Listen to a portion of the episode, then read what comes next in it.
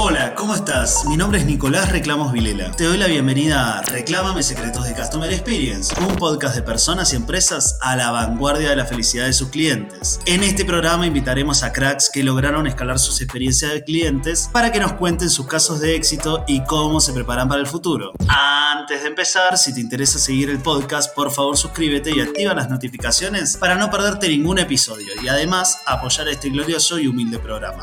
Vamos con nuestra estrella del Customer del día de hoy.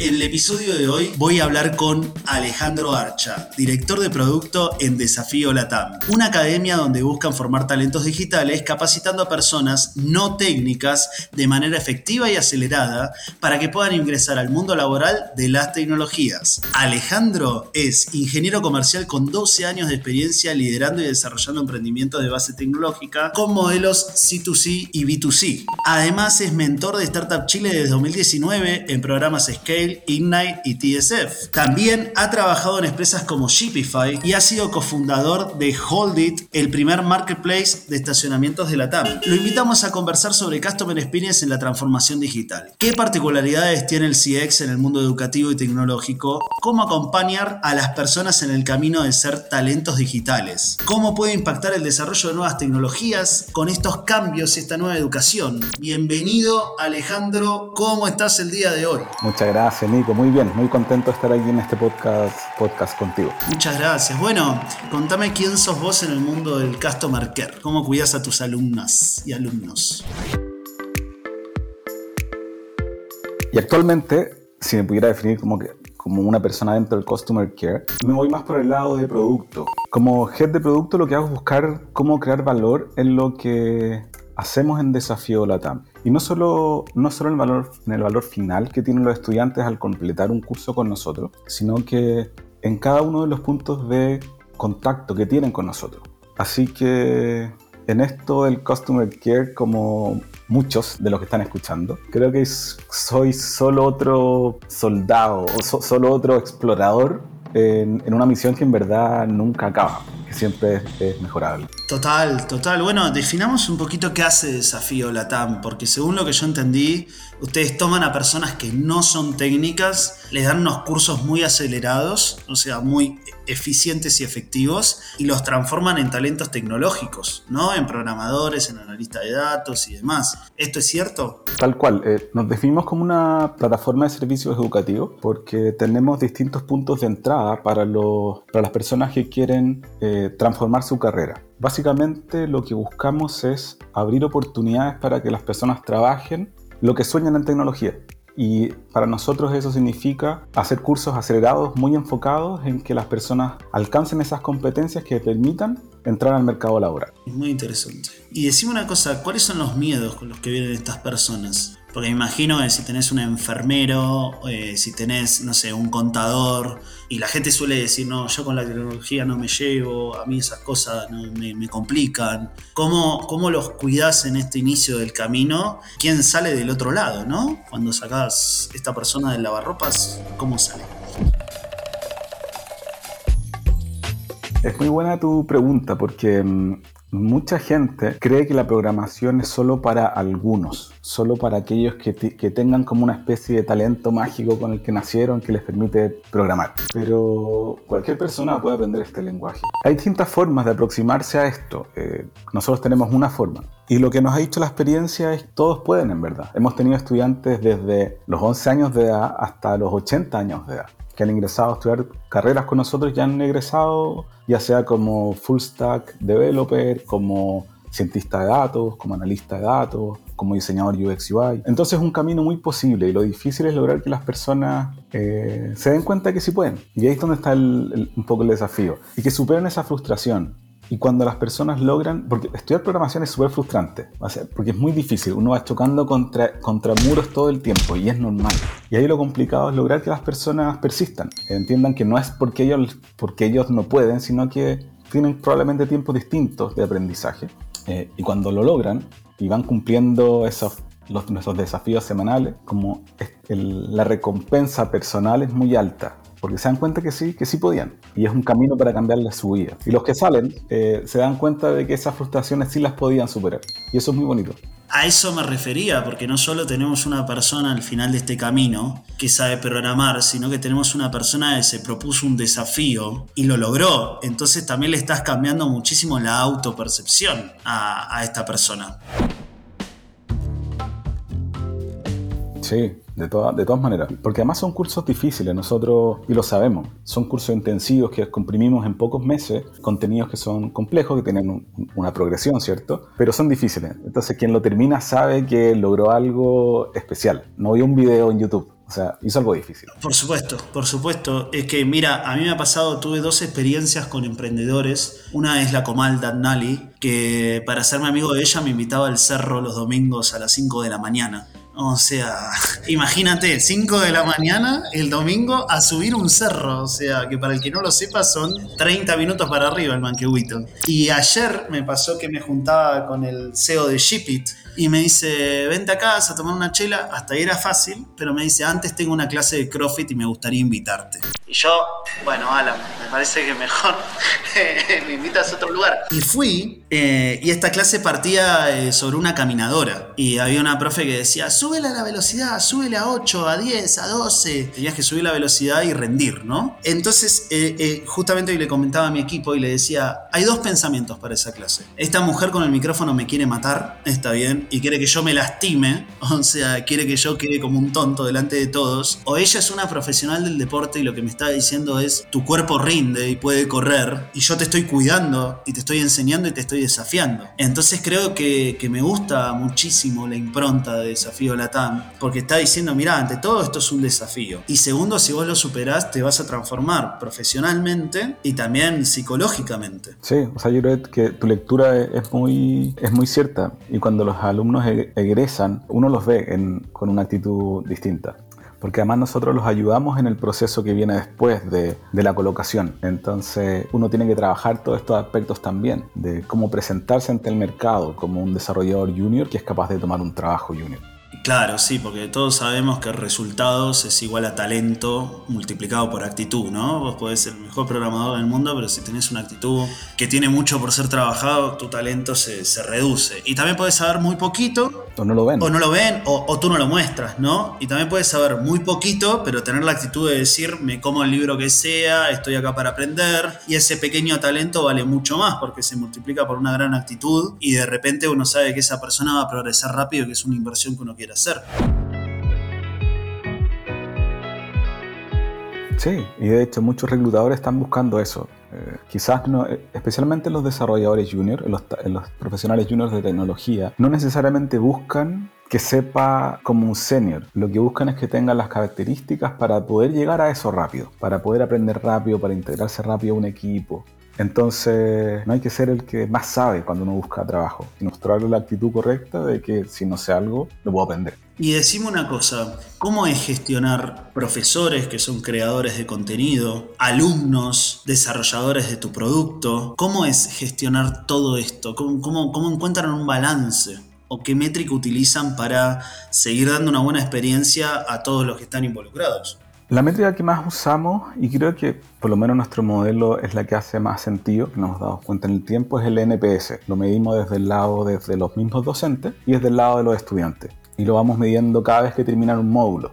Nuestras carreras están separadas en módulos, entonces terminan un módulo y corremos una encuesta donde les preguntamos una serie de cosas a los estudiantes en función de su experiencia, con los contenidos, con los docentes, con la academia, y les preguntamos el NPS. Y también al final de la carrera. Y a los docentes también les preguntamos cómo ha sido su experiencia con la academia en el periodo de tiempo en que corremos esa encuesta. ¿Y qué han tenido que cambiar? ¿Qué hallazgos han hecho así en tu experiencia? ¿Cuáles fueron los grandes aprendizajes? Los grandes aprendizajes van por el lado de calibrar la complejidad de lo que enseñamos con la intensidad, la manera en que lo enseñamos, y con la vida de las personas que deciden estudiar con nosotros. Porque la mayoría de nuestros estudiantes son personas que tienen otras responsabilidades, tienen trabajo, tienen familia, y tienen esta esperanza de cambiar su vida profesional, aprendiendo algo que ya sea complementa lo que saben o los mueve a un camino distinto. Y balancear eso con la profundidad y complejidad de los conocimientos que impartimos y en el tiempo ha sido un aprendizaje que es continuo, que vamos midiendo constantemente porque las variables son muchas. Entonces, a veces, si un docente, por ejemplo, tiene un estilo distinto, puede cambiar mucho la experiencia de los estudiantes. Entonces, ¿cómo hacemos eso? Tenemos un programa de formación docentes. Antes de que los docentes hagan clases en la academia, tienen que pasar por este programa, donde alineamos en el fondo la metodología, lo que esperamos de ellos, estrategias activas para sus clases, porque son todas clases en vivo. Y de esa manera tratamos de lograr la misma experiencia para cualquier estudiante en cualquier generación. Pero siempre es con personas, siempre hay variables, siempre hay cosas que uno no puede controlar. Pero lo que buscamos es que estén dentro, ¿cierto?, de un rango. Y por eso medimos seguido, para que no se nos escapen esa experiencia.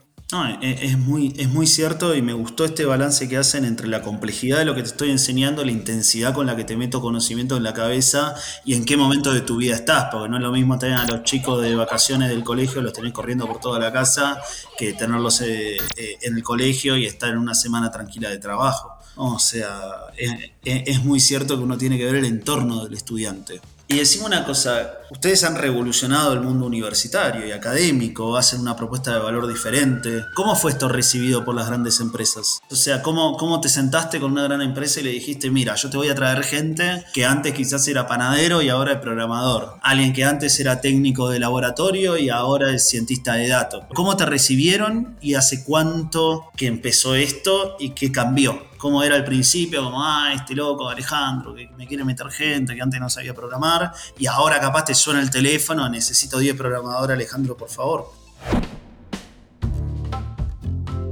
Es una súper buena pregunta.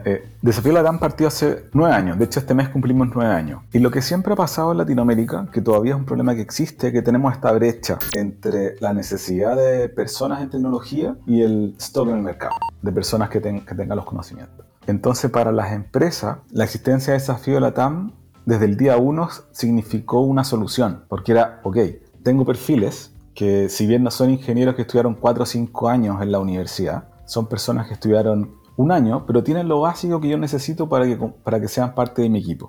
Y a un costo muchísimo menor que tener que levantarme un senior de otra empresa de tecnología y donde estamos compitiendo por los mismos en el fondo. Entonces, siempre hubo apertura. Al principio había más dudas de la calidad, entre comillas, de los estudiantes, de cuántos sabían y cuánto no. Pero a medida que fue pasando el tiempo, ya el mercado reconoció el perfil de los estudiantes que salen de Desafío LATAM y el estándar con el que salen de la academia. Y los mismos estudiantes que en un momento eran juniors en el mercado, después de 5, 6, 7, 8 años son senior, tienen roles ya probablemente muy altos en sus empresas, buscan talento que viene de la academia, porque conocen cuál es la formación. Y al día de hoy lo que estamos haciendo es facilitar aún más que las empresas contraten ese talento junior con servicios adicionales relacionados al acompañamiento de estas personas. Tenemos, por ejemplo, el programa de Desafío, donde colocamos desarrolladores junior en las empresas, pero con un mentor de nosotros. Entonces, durante los primeros 3 meses, ese desarrollador está acompañado por un mentor con el que se alinean objetivos entre el mentor y la empresa, de qué aspectos quieren que ese desarrollador trabaje. Entonces, de esa manera el costo de onboarding para la empresa es mucho menor. No tienen que tener gente de ese equipo dedicada a acelerar el onboarding de este junior, porque lo hace alguien de nosotros. Y ahí es donde estamos profundizando, para acelerar en el fondo, para reducir esta brecha que hay en el mercado y acelerar la contratación. Te sigo, me parece muy interesante, porque la verdad uno tampoco, poniéndome en el peor lugar, tampoco me quiero comprar un problema, porque vos me dejás este programador acá y abrís la jaula y sale corriendo el programador y digo, y ahora huevón, ¿qué hacemos? Porque adoptar el cachorrito es muy lindo, pero después hay que arreglar todos los desastres que me hacen en casa. Entonces sí me gusta, porque también habla de que confían en el producto que están ofreciendo, que es esta persona, ¿no? Sin ánimo de cosificar en una época tan sensible. Pero es verdad que esta persona tiene dudas. Nosotros, por ejemplo, en ZTZ trabajamos con un coach que mata todas las dudas como más humanas, interpersonales, ¿no? Como, mi jefe me dijo esto y no sé qué. Y está bueno ayudarlos a cruzar los puentes. Pero técnicamente también está bueno que tengan a alguien que les dé una mano. O sea, y que los guíe en el camino cuando se quedan como estancados. Y decime una cosa, si tuvieras todo el dinero del mundo, ¿no? Viene un fondo de inversión, no sé, viene Tiger y te dice, mira Alejandro, tenemos toda la plata del mundo, ¿cuál sería la milla extra que harías? O sea, pero con un presupuesto faraónico, ¿qué le darías a tus docentes? ¿Qué le darías a no sé, acompañarías a todos los programadores una semana en su nuevo trabajo. No sé, también se han pensado en dar cursos de especialización para aquellos que ya tienen 5 años, no sé, que ya metiste hace 5 años en una empresa y ahora quizás hasta ese mismo te puede dar un curso como de actualización. Sí, es algo que siempre hemos debatido internamente, partiendo con esto último, con esta idea última. Pero por ahora nuestra misión, que es donde apuntamos todos los esfuerzos, es reducir esta brecha de entrada de personas no TI al mundo TI, más que perfeccionar a los que ya están. Entonces nuestro esfuerzo no está por ahí. Y si tuviéramos un presupuesto ilimitado, probablemente yo lo que haría es abrir más ese funnel, tener más cursos introductorios para que más personas pudieran acercarse a la tecnología desde distintos ángulos, aprendiendo tal vez una herramienta que los acerque, no sé, una herramienta, por ejemplo, análisis de datos que los acerque a la carrera de Data Analysis, o que siguió cursos de uso de tecnologías relacionadas con el diseño o con el prototipado, cosas que se acerquen a la carrera de diseño UX UI, y ir reduciendo esa brecha. Y decime, ¿cómo crees que afecta a ChatGPT? Porque ahora, viste, está esta concepción de que no hay que aprender a programar. Entras a ChatGPT y programa por vos y te hace un café y que por poco invita a salir a tu pareja, viste. Vos ya no tenés ni que levantarte de la cama a la mañana. ¿Cómo crees que va a afectar esto? Yo creo que puede ser una gran ayuda en el aprendizaje y en el día a día de un programador, pero no reemplaza el conocimiento que se necesita adquirir para desenvolverse en la industria TI. Porque partiendo del hecho de que ChatGPT es un modelo de lenguaje que funciona bajo probabilidades y predice cuál es la palabra más indicada que debería decirte después de la última que te acaba de decir. Entonces puede mentir, y de hecho miente mucho. ¿Cómo yo puedo discernir si lo que me está arrojando ChatGPT después de una pregunta es correcto o no? Si yo no tengo idea, si yo no sé la base detrás. No tengo un criterio para juzgar. Y eso es muy peligroso. Porque siempre hay que pasar por un filtro. Esto que nos está diciendo esta inteligencia artificial. Todo, es como leer las noticias, ¿no? Exacto. Hay que tener criterio propio para entender que me están informando, pero bueno, yo también tengo que formar mi opinión. Hablando de criterio propio, tengo una sección que es la del diván, así que te invito a que te recuestes. Vuelvas hacia tu infancia y me digas cómo te hace sentir que tus clientes te reclamen cosas. ¿Cuál es la primera sensación y cuál es la segunda sensación cuando te llega un reclamo? O sea, al principio capaz te da un poco de ira y después decís, no, pará, me puedo autogestionar. ¿Cuál sería? Creo que la primera reacción y sensación que muy humana es la de la frustración. ¿Qué está pasando? ¿Qué estamos haciendo mal? En el fondo, como... y que me está generando este problema, este reclamo. A nadie le gusta recibir un reclamo, una queja o un mal comentario. Entonces, creo que primero es la frustración. Pero después, y muy en lo personal, creo que por mi naturaleza y por lo que hago un poco en el día a día, paso muy rápido al modo como de la curiosidad, de saber el porqué, del preguntar. Y preguntar muchas veces por qué, hasta encontrar dónde está la razón del problema de fondo. Y ahí se me olvida la frustración más rápido. Mira qué interesante. A mí me gusta eso que dicen, ninguna pregunta aguanta 5 porqués. Como, mira, no me gusta el curso. ¿Por qué? Porque no me siento cómodo. ¿Por qué no te sentís cómodo? Por el profesor. ¿Por qué por el profesor? Porque me hace acordar al profesor del colegio. Bueno, entonces acá estás trayendo un trauma tuyo, ¿no? O sea, es bueno, pero como dices tú, hay que buscarle, me gustó esta palabra curiosidad, porque es como divertida, ¿no? Es encontrar la solución a un problema. Depende mucho también cómo cada uno se enfrenta a un problema. Por eso creo que alguien que trabaje en Customer Care, como el día a día, no puede ser alguien impaciente o que no le gusten los problemas, porque al final hay mucho que descubrir a partir de un problema, y es una actitud distinta. Muy cierto, muy cierto. Y ahora si vamos del otro lado de la mesa, y estás trabajando vos con uno de tus proveedores, y pasa algo que no sucedió como tenía que suceder. Te sacan el pasaje de Chile a México y se confundieron y ahora tenés una escala de 4 horas en Bogotá a las 3 de la mañana que uno está todo roto, no puede con su vida y encima tiene que esperar 4 horas en un aeropuerto. ¿Cuál sería la reacción de Alejandro?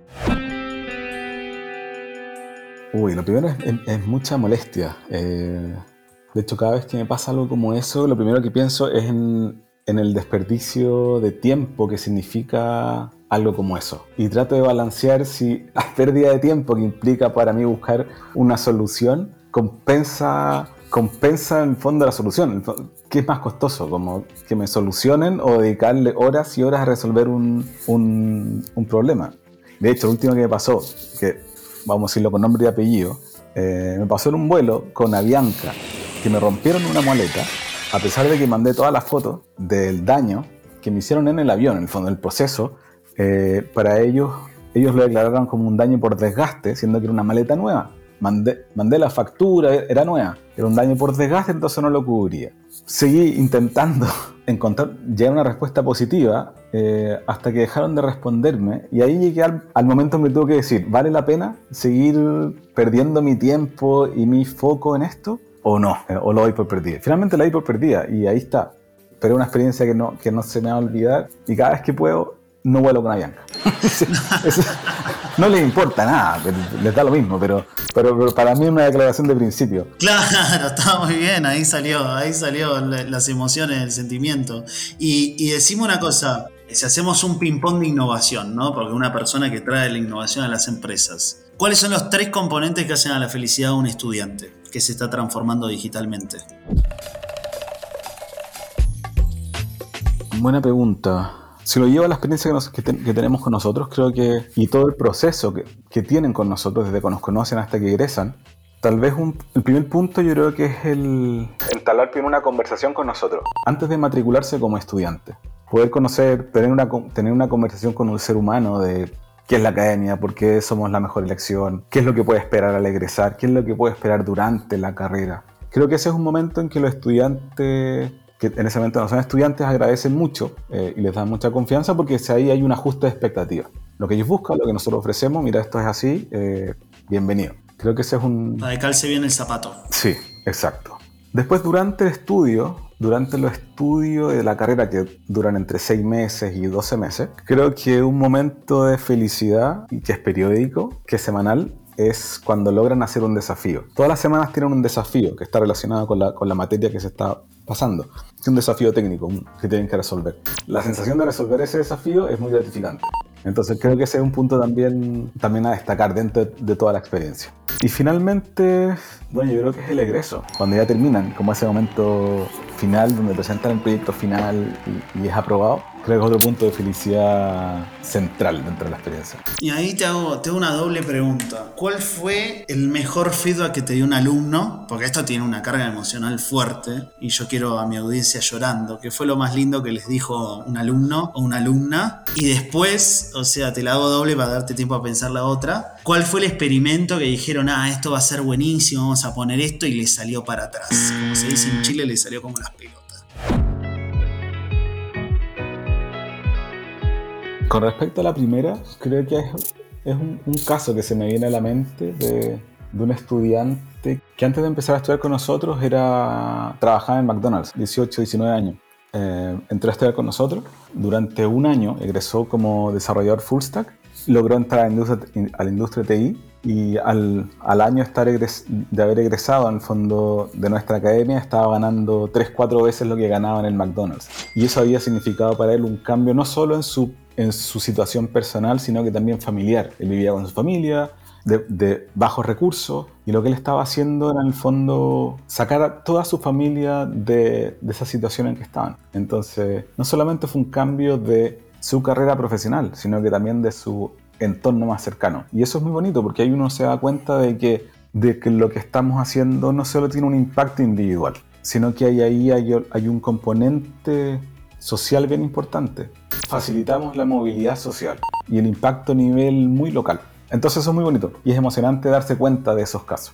Con respecto a la segunda pregunta de un experimento que haya salido mal, creo que varios, pero tal vez uno que recuerde es el testeo de una modalidad de aprendizaje más asincrónica de lo que hacemos al día de hoy, sin docente de por medio, que no fue un fracaso. La lanzamos, pero no logró lo que esperábamos. Entonces, tampoco un éxito, ni un fracaso, pero tampoco un éxito. Sí, tampoco un éxito. Pero no logró la atracción que esperábamos, porque lo que buscábamos era, en el fondo, seguir abriendo lo que te comentaba al principio, abriendo el funnel para que más gente se acerque a nuestras carreras, esto estaba pensado para que eso pasara y no pasó. Entonces, bajo esa perspectiva, ha sido un fracaso. Pero estamos trabajando en innovaciones que ya se vienen. Está muy bien, y echando a perder es como se aprende. Y dime, ¿cuál sería tu palabra mágica después de todo lo que enseñaste hoy, que me ha gustado mucho, porque me encantaría que este episodio lo escuche una persona que se quiera transformar y le ha quedado muy claro que es un camino, que es un desafío, que va a tener sus satisfacciones, que pueda hablar con ustedes? ¿Cuál es tu palabra mágica para este episodio? Y yo siempre ayudo, porque el tiempo es tirano. A mí hay una que me gustó mucho que dijiste, que nadie la dijo jamás, que es curiosidad. Lo que dijiste de cuando te hacían un reclamo te daba curiosidad. Y digo, qué manera divertida, ¿no? Ante un reclamo de ponerte curioso de por qué te están reclamando. ¿Cómo te sentís con esa?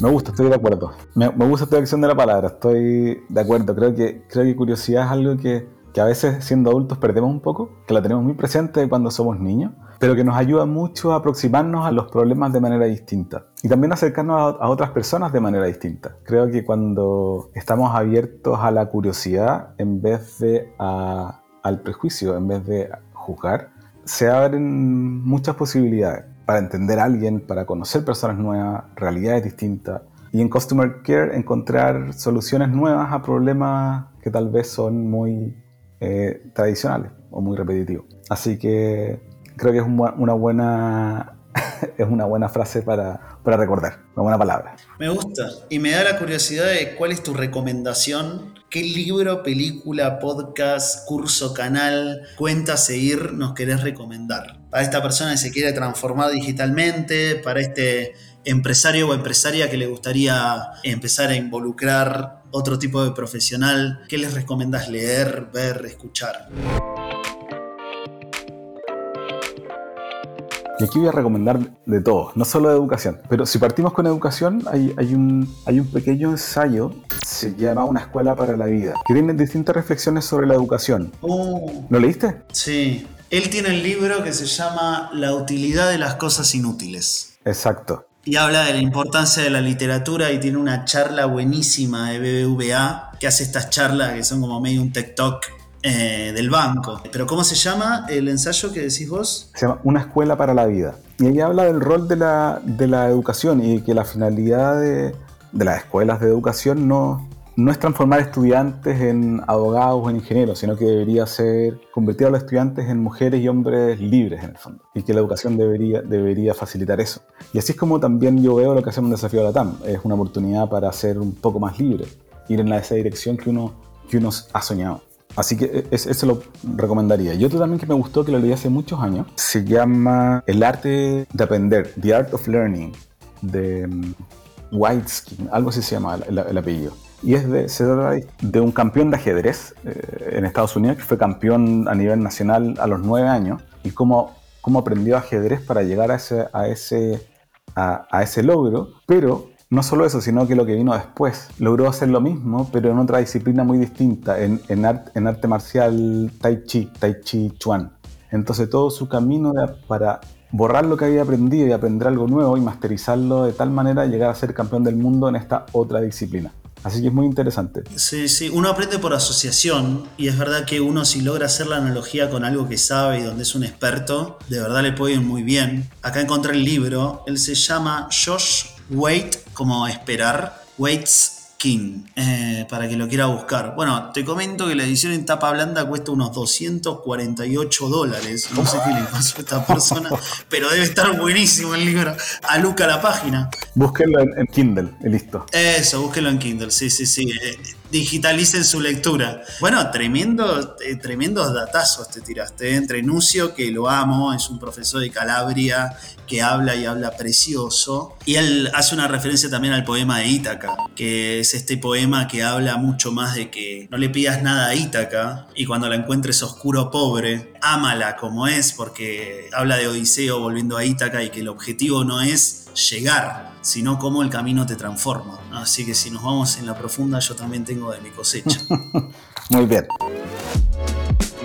Si alguien te quiere contactar, si un empresario mexicano, una empresaria mexicana te quiere contactar para entender cómo incorporar personas, lo mismo en Chile, ¿cómo pueden hacer para encontrarte?